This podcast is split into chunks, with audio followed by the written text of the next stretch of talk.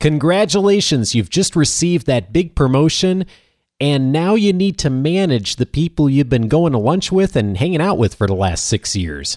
How to navigate that. On today's show, my friend Tom Henschel and I discuss how to manage former peers. This is Coaching for Leaders, episode two hundred fifty-seven. Produced by Innovate Learning, maximizing human potential. Greetings to you from Orange County, California. This is Coaching for Leaders, and I'm your host, Dave Stachowiak. Leaders aren't born, they're made. And this weekly show will give you access to the best thinkers, resources, and actions to help you develop your leadership skills. And if you're just joining for the first time, welcome. And if you're returning to listen to the show, I'm so glad to have you back, and I'm thrilled that you joined today's conversation because I have with me a dear friend who's returning to the show from a number of appearances and is also one of my favorite people in the coaching world, and that is Tom Henschel. And Tom and I are here today to talk about a topic that both of us have navigated with clients in the past. And in particular, I've received a lot of questions on in the recent past on this question of how do you step into a management role where you are leading people who were formerly your peers. And as Tom and I were talking about today's conversation, I think both of us realized that this isn't something that is often talked about, yet it is a reality that many of us navigate when we are uh, promoted for the first time or maybe even promoted up into higher levels of leadership. And so I'm really glad to welcome Tom. He's an executive coach and is also the host of the Look and Sound of Leadership podcast. It's my favorite podcast on leadership. I never missed an episode. He recently completed his one hundredth episode of the Look and Sound of Leadership. Tom, I remember when I started airing Coaching for Leaders, listening to your show, and thinking to myself, it would be so cool to get to even have a conversation with that guy someday. And now uh, you and I talk all the time, which is uh, which time. is so fun. Yeah, it welcome is. back. It is. Well, I'm I'm so glad to be back. Thanks. Well, this is when you and I were talking initially, we were thinking that this this is one of those realities that leaders tend to navigate at some level, if not immediately and at some point in their careers. And yet it's one of those things that sometimes we'll get some advice from a colleague or a, or a mentor, but it, there's not a lot of information out there on how to navigate this problem. I agree. And I think it's a great observation on your part. Yes, I, I hadn't thought about it, but yeah, there isn't a lot about it. Let's look at this issue holistically today. I mean, this is one of those things that I, I think a lot of times for a lot of us, and I know for me, this was certainly the case when I ran into this a bit in my career, is it's one of those things that not only is there not a lot of lot out there, it's one of those things I don't think you even really think much about until you're in the situation and running into challenges with it. It's just kind of one of those things that hits a lot of us is like, oh, I just, you know, I was, I've been friends with this person for a year, five years in the workplace. And then all of a sudden I'm now, I'm now managing this person. And how do I make that shift and make that transition? And I'm curious, Tom, what are maybe some of the things you've run into when you've worked with clients over the years who have, or maybe navigating that or, or running into challenges with this?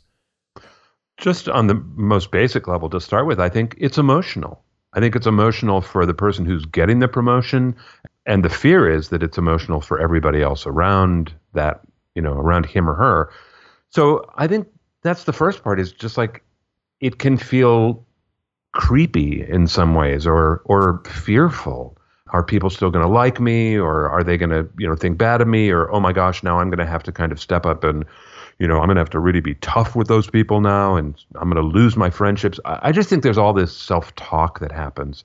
And that's the triggering part that can I think can make the transition very, very bumpy.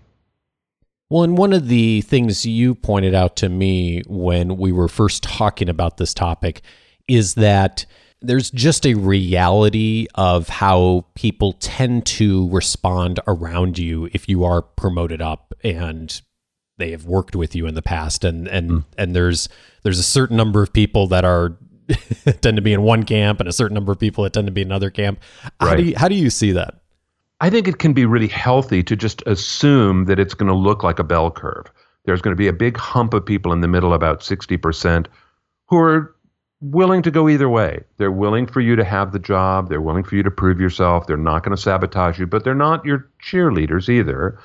And then on one end of the bell curve, there's probably going to be about twenty percent of the people who really are going to be your cheerleaders. They're glad for you and, you know, yay. And then there's twenty percent of the people on the other end of the bell curve who are pissed or fearful or, you know, they are withholding their support and maybe even sabotaging or talking negatively. I think it's actually probably realistic to just assume that there's a mix of people.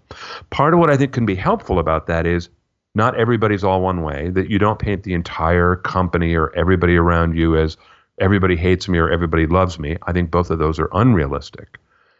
So to have a kind of idea that, well, there's probably a mix, I think that can be help, healthy. And then one of the questions I have is, which part of the population do you want to put your focus on?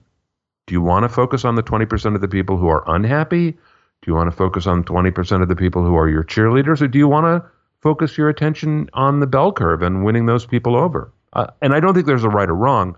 I think I'm talking about being intentional. Yeah. And, and you had pointed out to me that sometimes that the people who are in the twenty percent zone, who are your cheerleaders, may not be in six months, depending on how things transition with the role, and, and vice versa. The people who are maybe the fence sitters may go one way or the other, depending on how things move forward in the first ninety days, six months. I think that idea is comforting, is that just to, to believe that whatever's going on today is not permanent. In ninety days, it'll look different. In a year, it will look different.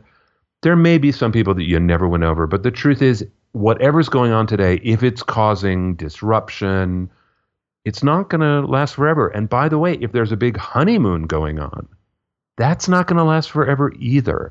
So I just think it's, again, part of the self-talk.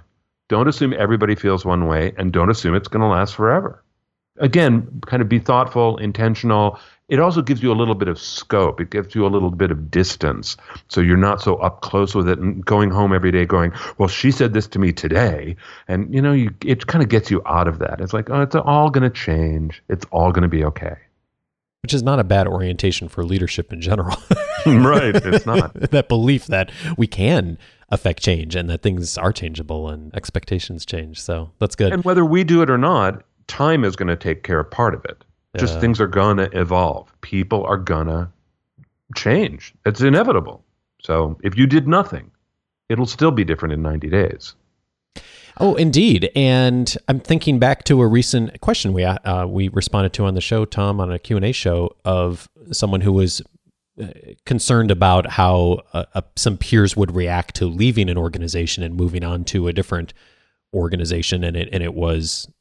sounded like a very good move career-wise, and yet sometimes even that long-term good move for us, we we can be very hesitant to do because we know we're going to go through that short-term people not being happy about us or not feeling like we made the right choice, and uh, and and yet a lot of that disappears with time. Of people are on to the next thing in a couple of weeks if you know the news of the day has passed. Yeah. And I think this confusion that, that you just talked about it, I think in a way that's it, it's just a good example. This whole idea of, you know, am I comfortable? So when I think about this whole issue, this issue of I suddenly now need to manage my peers. I just got a promotion, and so I'm now different from the person who used to be my friend, and we used to eat lunch together every day, and now I'm going to be her boss. You know, I think that there's three big parts, but the very first part, which is so critical, is you managing yourself. All the self-talk that goes into it, all the feelings of, you know, do I deserve this? And I think if you can't get past that, I think you put energy in the workplace that is not going to be ultimately helpful for you. The analogy that I have about this is it's like what we say about animals. Certainly horses. If you get on a horse and you're scared about riding, the horse knows that. And the horse now is going to behave badly. And some horses become aggressive, some horses become stubborn, some horses, you know, whatever, but they are picking it up from you. Whereas if you get in the saddle and you go, I know how to ride, I'm going to do this. I may not be the best rider, but I know how to do this. I'm the human. You're the horse. Get with the program. I deserve to be here. The horse actually is better behaved. Now, I'm not trying to say your peers, the people who you're now managing are horses. I'm not trying to say that. I'm trying to talk about the self-management piece, the self-talk piece that says, I deserve the job. And if you can't get to that, I don't think things go as easily as they could.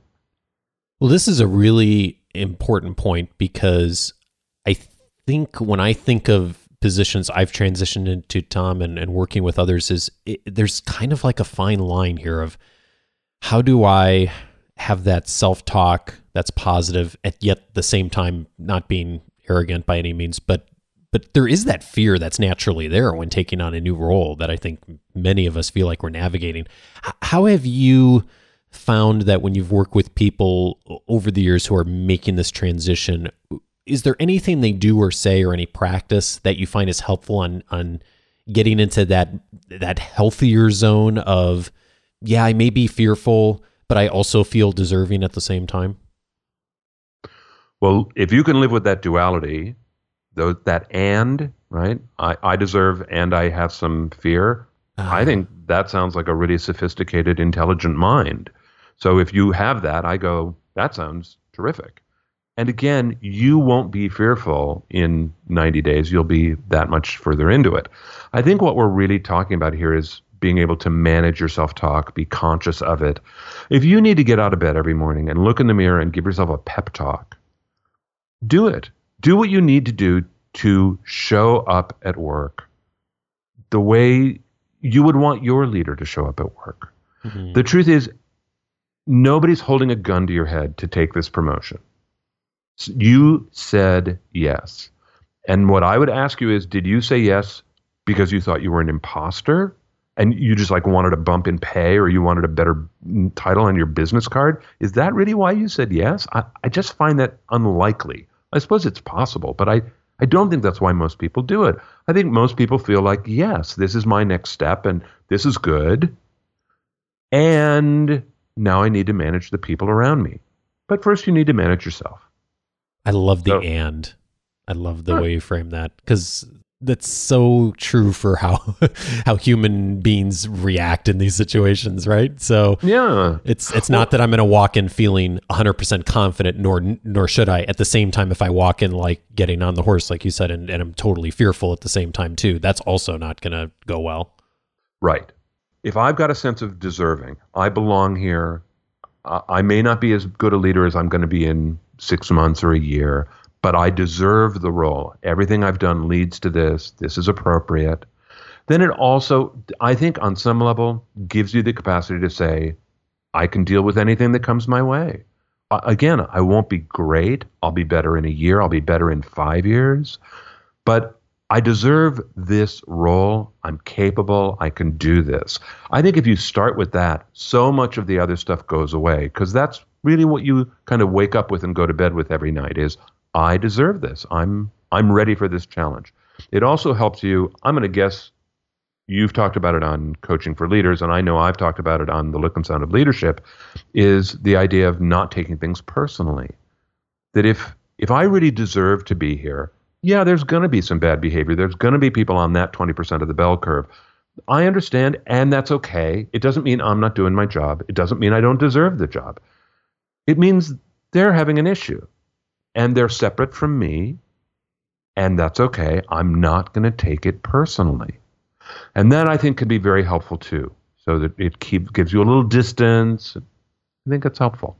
Well, and that's actually a really good transition into thinking about some of the management pieces of this. And when you and I were talking, Tom, about this topic, one of the things that both of us have, I know, given advice to people before is, when you're in that new role and you are managing someone that you've been peers with maybe for a long period of time, that it's helpful to have a conversation about it. And I realized after talking with you, though, I'd never...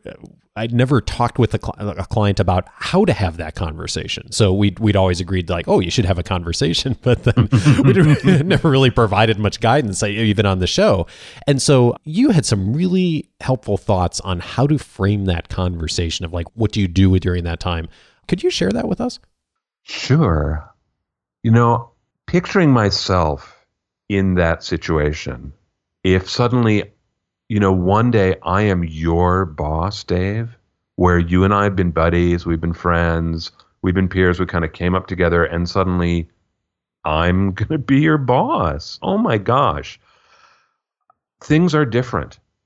I would like it if I could sit down with you at some point and acknowledge that we both have feelings about this. So now, by the way, we're back to the very first thing we talked about in the first couple of minutes, right? Is that this situation has feelings attached to it. And I don't often think that we as adults are fantastic at having t- conversations about our feelings. But what I would recommend is, so I'm going to sit down with you, Dave, and I'm going to say, Dave, wow, here we are, right? I'm I'm suddenly your boss, and I'm really glad for the job, but I can imagine you have lots of feelings about it. I, I'm just curious, like, how are you about the fact that I got the position? And then I would shut up. Now, again, you might come forward and you might tell me everything you're thinking. You might, you might not. But I think there's benefit in two things. Number one, acknowledging that the feelings exist. I might even acknowledge my own feelings. That would be a good thing. But allowing you to talk about yours, that's number one. And number two, listening. You may not tell me everything today, but that I'm going to be in a position as your boss, and I'm not going to do a lot of telling with you. I'm going to do a lot of listening with you. Mm-hmm. I love that perspective, because I think my tendency of going into that situation would probably have been to say more and not to think to step back and to let that other person talk, like you said, if they if they choose to. I really like that advice. I think this whole communication issue around that there's been a change, I think it's critical, and you've got multiple audiences that need it from you. So I hope it's intentional. I hope you plan it. Some of it's going to be one-on-one. You know, you and I are going to talk together, but some of it's going to be with groups, small groups, large groups, whatever, depending on, you know, what the organization is and what the structure is. But I'm going to really need to think about this communication piece quite a bit. Yeah. And and having it initially with the one-on-one, it may also, it may help me identify who's where on the bell curve, right? Because you might be tight-lipped. You might sit back in your chair with your arms crossed, folded across your chest and your lips all tight, and you might not say anything. And I guess I can figure you're in the twenty percent of the people who are not happy about this. It's like, okay, I'm glad to know that. I'm, I don't have to change your mind about it today. My job is not to kind of persuade you. This is not a campaign. I have the job, and I deserve the job.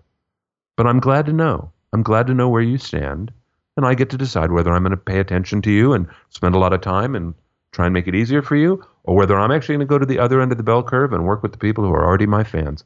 Whatever. Now I know. I'm not going to take it personally. I love that framing of, it's not a campaign, like you already have the job. So you're, I, I think you're generally almost never going to make a lot of progress or do good for yourself or the organization by sitting there and trying to convince people that, you know, they should be in your camp or whatever else the argument is.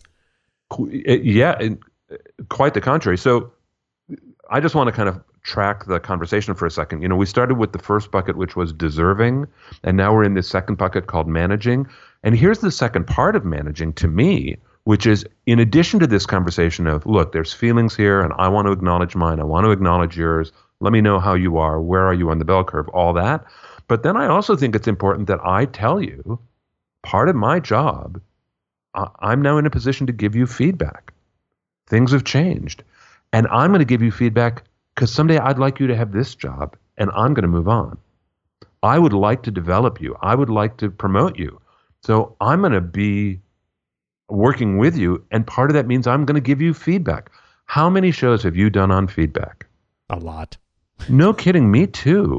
I mean, it's hard. It's tough. It's something that we all need to learn. And I, you know, I often joke and say, as an executive coach, my job is to give feedback. That's what I do for a living. But I've learned it over the years, you know, twenty plus years of coaching people. I've, I've really learned about feedback, and I know it's not easy. But now as a manager, it is part of your job. And I want to tell you that when you have somebody's best intention in heart, when you really want them to be better, you give them feedback.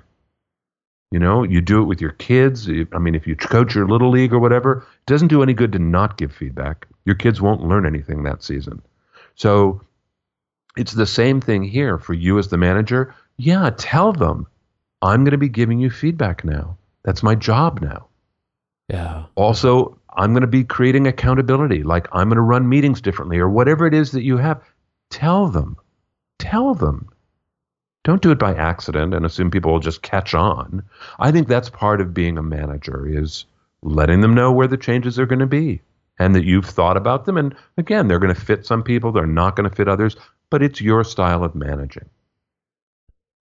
Speaking of emotions, which you've mentioned a couple of times already, Tom, which I, I think is so critical to acknowledge. Um, I'm I'm just thinking back to my own journey early on in my career in getting promoted and and moving to a different location, is even for oneself and moving up and and getting that position that you really wanted, which I remember I did at the time.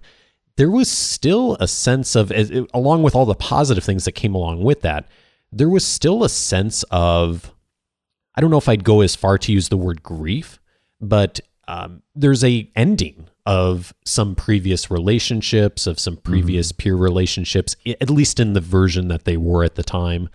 And yeah. I, I do think there's a sense here of, it, it is very complicated in that on one hand, all this positive things happen, you're moving forward in your career, but you're also navigating some of that fear and that some loss of, of, of a relationship and how it was for, in some cases, and I've worked with clients who've been, you know, five, ten, fifteen years working together as peers. And then all of a sudden one of them is moved into a new role. And uh, there is a, there is a bit of loss there that I think it's, it, it's good to acknowledge to oneself. And, and like you've just said, of, of also acknowledging the changing dynamics within that relationship too.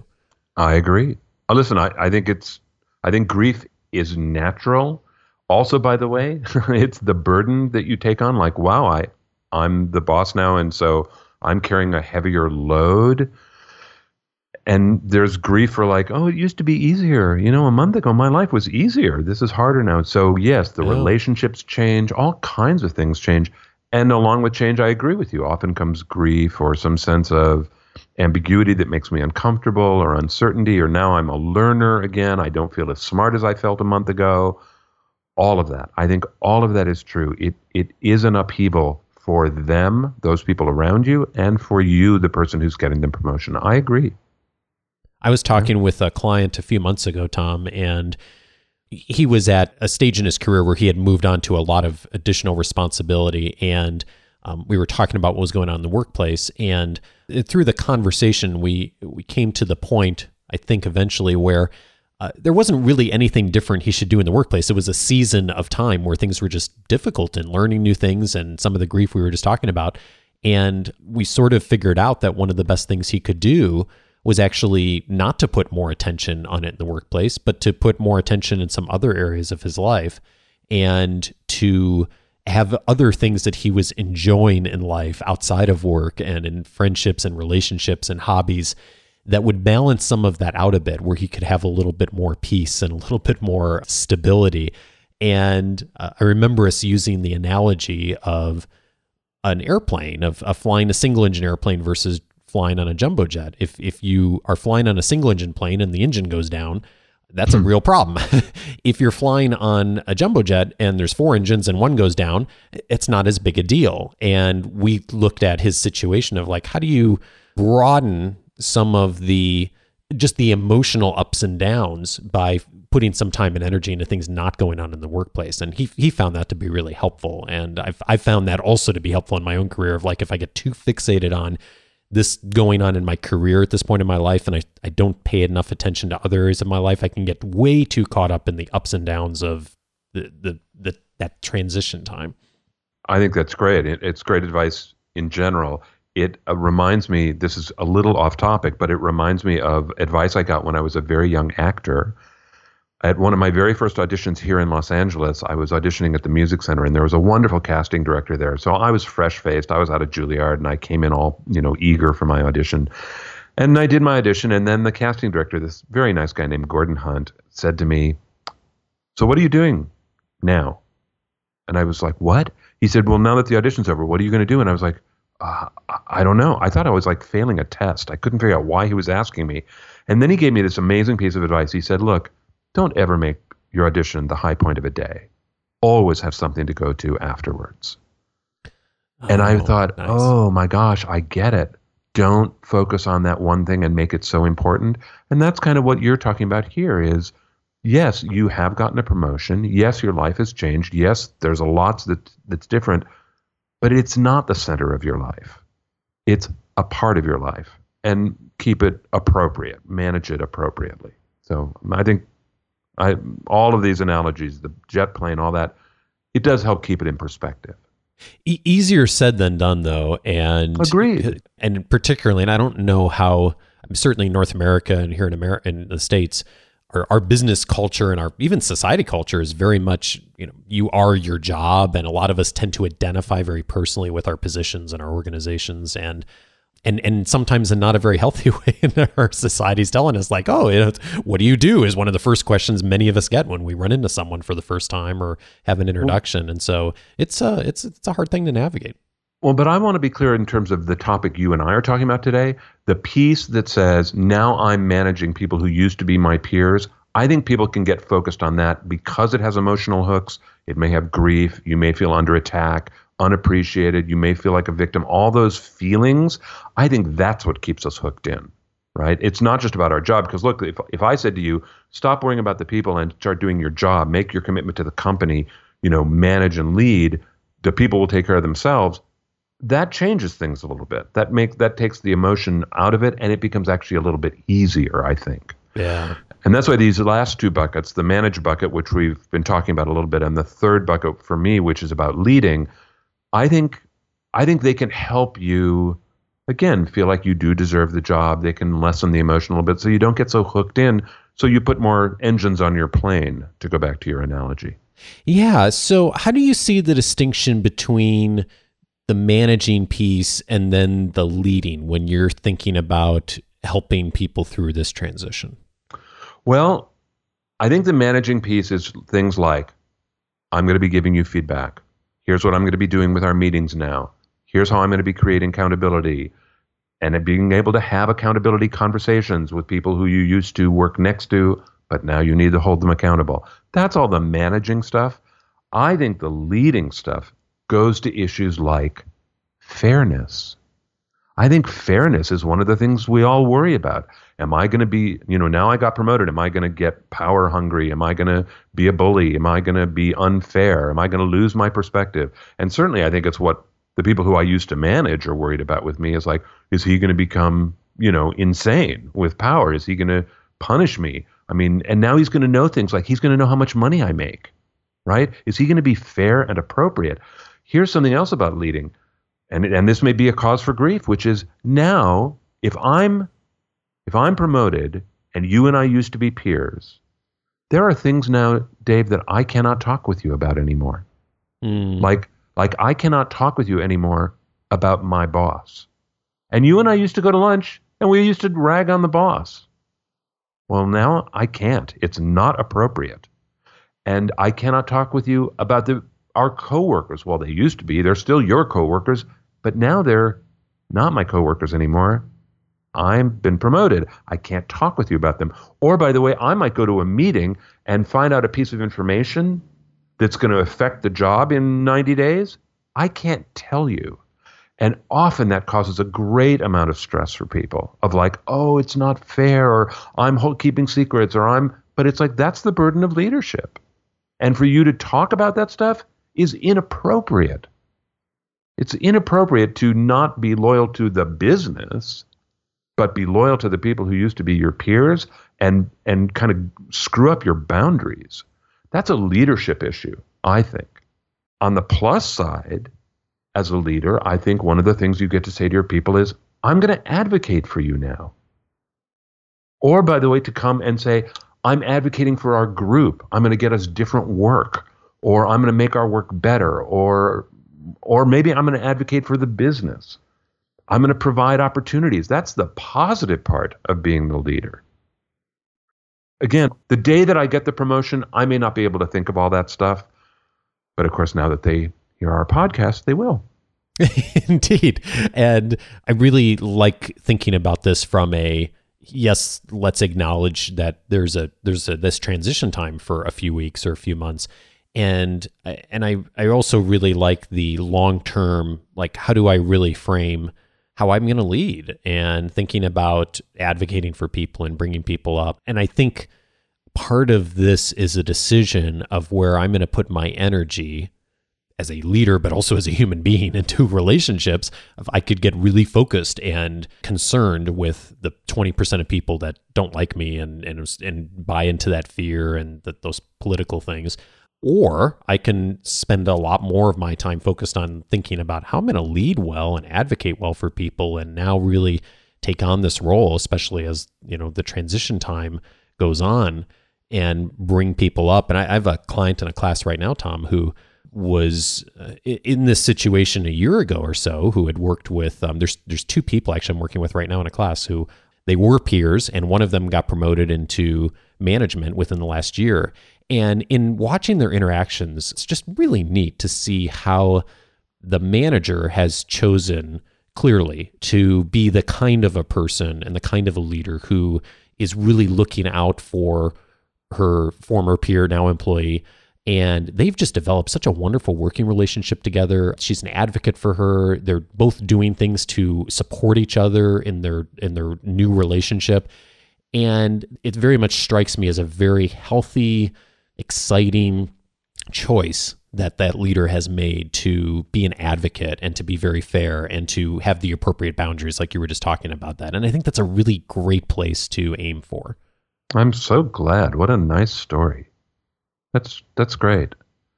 I think this leadership piece also, I, I don't know if you've seen it. I've heard this story more than once, which is, you know, somebody gets promoted, the person who's left behind is hurt or angry, or maybe they were in competition for the job or whatever. But over time, let's say in a year or eighteen months, the person who was quote unquote left behind, the person who didn't get the promotion, actually goes, "You're a great boss. I was angry in the beginning, but you really won me over." Yeah. I think it does happen in the beginning when things are hard and that person is angry and whatever. You know, it's a difficult time. It's not fun.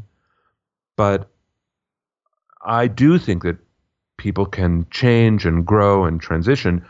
Clearly, what you observed in your class is somebody who felt, I don't know, very comfortable in their own skin to yeah. allow that to happen. I mean, it sounds like they really showed up in a way where whatever whatever the peers were, the prior peers were going to feel was going to be okay.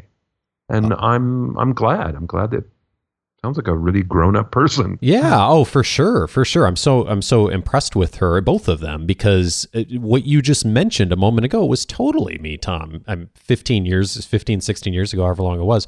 I was passed up for a promotion at one point, and someone else who was a peer within the region, not in my direct area, I didn't know very well, but was moved into my location and promoted over me and was in the role I thought I was getting be getting.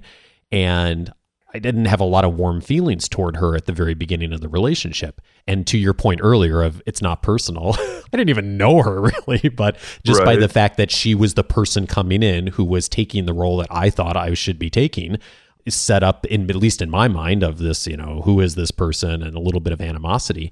And fast forward six months, a year, I I was literally just, I was so... Talk about grief. when we when she ultimately left the company, and I, I was just so sad to see her go, because we developed such a close relationship, and, and we still keep in touch today. In fact, she's been a guest wow. on the show.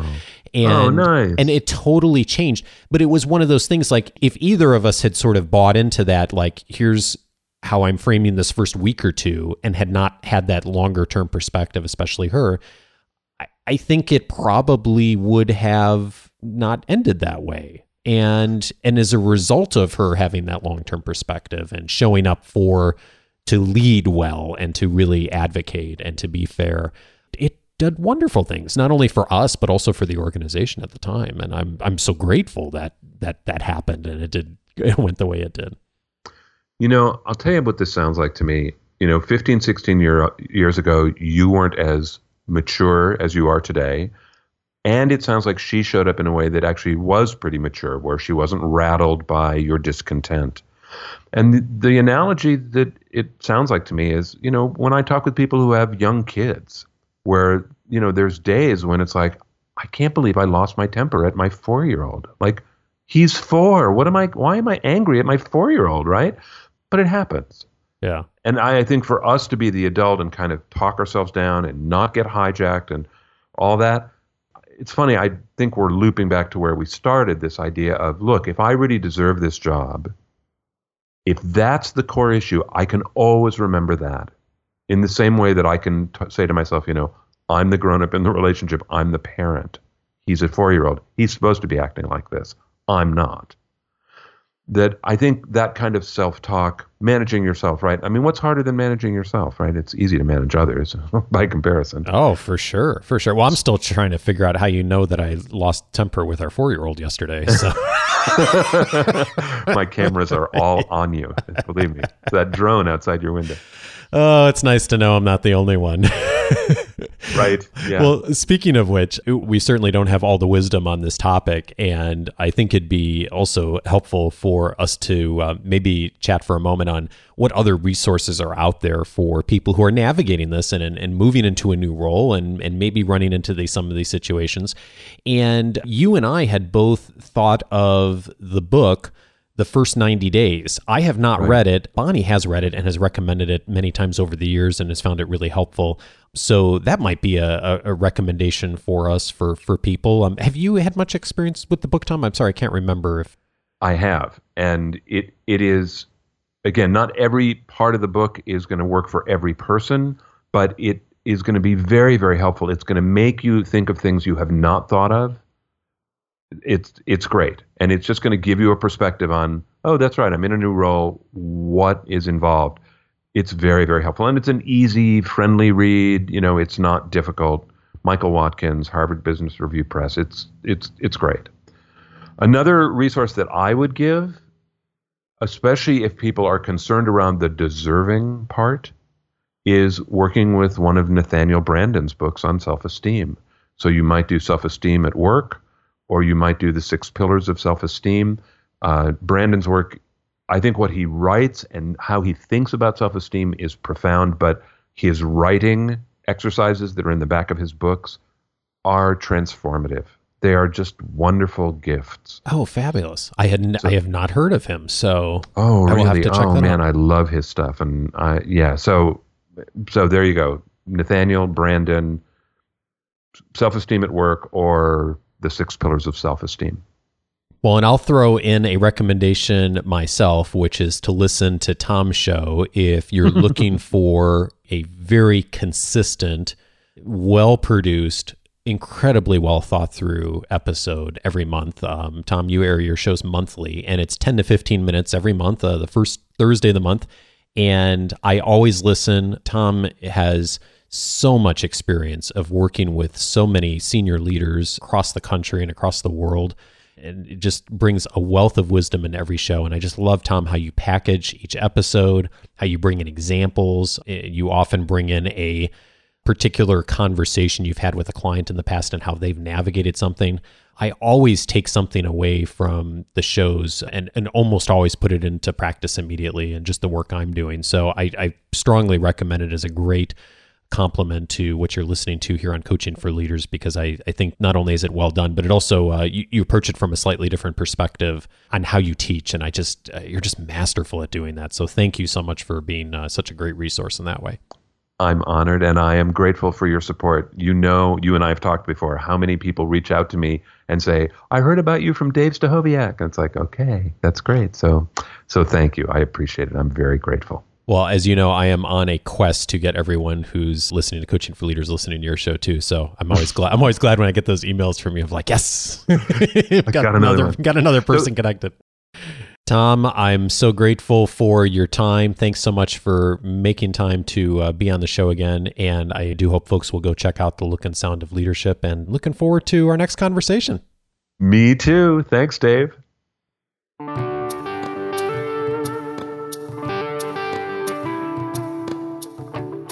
One of the best ways to get access to all the things Tom and I discussed today, the resources, the links, is to join my weekly leadership guide that always includes the weekly show notes for the Monday episodes, and it also includes my handpicked resources for leadership that will come in your inbox on Wednesdays.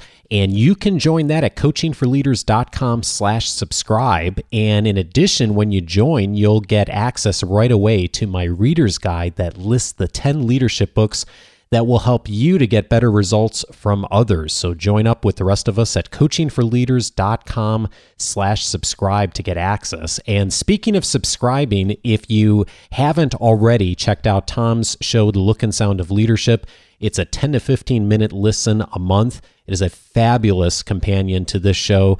And I've had so many of our listening community members over the last few years email me and say, thank you so much for introducing Tom's show. Tom's also been incredibly gracious to mention Coaching for Leaders on his show. And I know we have a number of people who are a part of our community because they came from the Look and Sound of Leadership podcast originally. So thank you to all of you who found this show through Tom as well.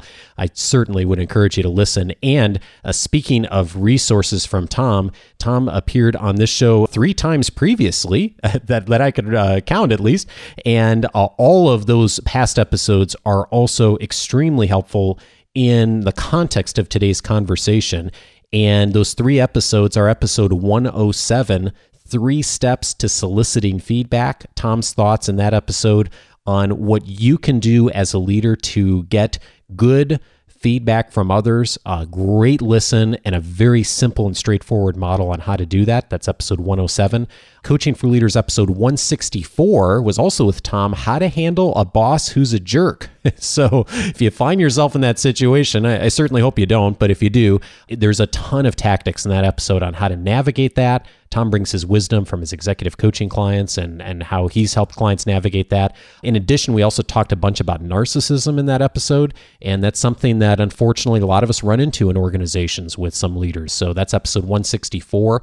And then finally, one of my favorite episodes we've ever aired was when Tom was on episode one ninety, How to Improve Your Coaching Skills. And he goes through two analogies in that episode that I just think are masterful at understanding coaching. And I think about them almost, if not daily, I certainly think about them weekly when I'm coaching others. Again, that's episode one ninety.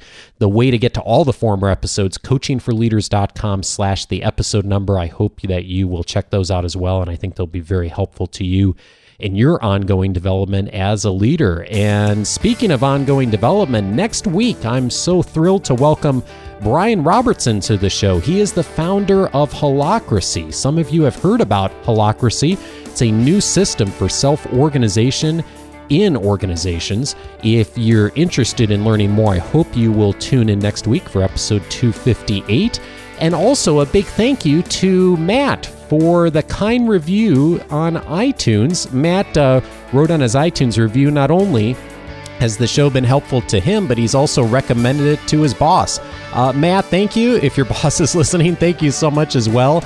It is, uh, you know, it's such an honor to get notes from folks all over the world, not only that you're listening, but that you've recommended the show to others. I, I can't think of a greater compliment to my work. Thank you so much. If you'd like to leave a review as well, coachingforleaders.com slash iTunes. Have a fabulous week and see you next Monday.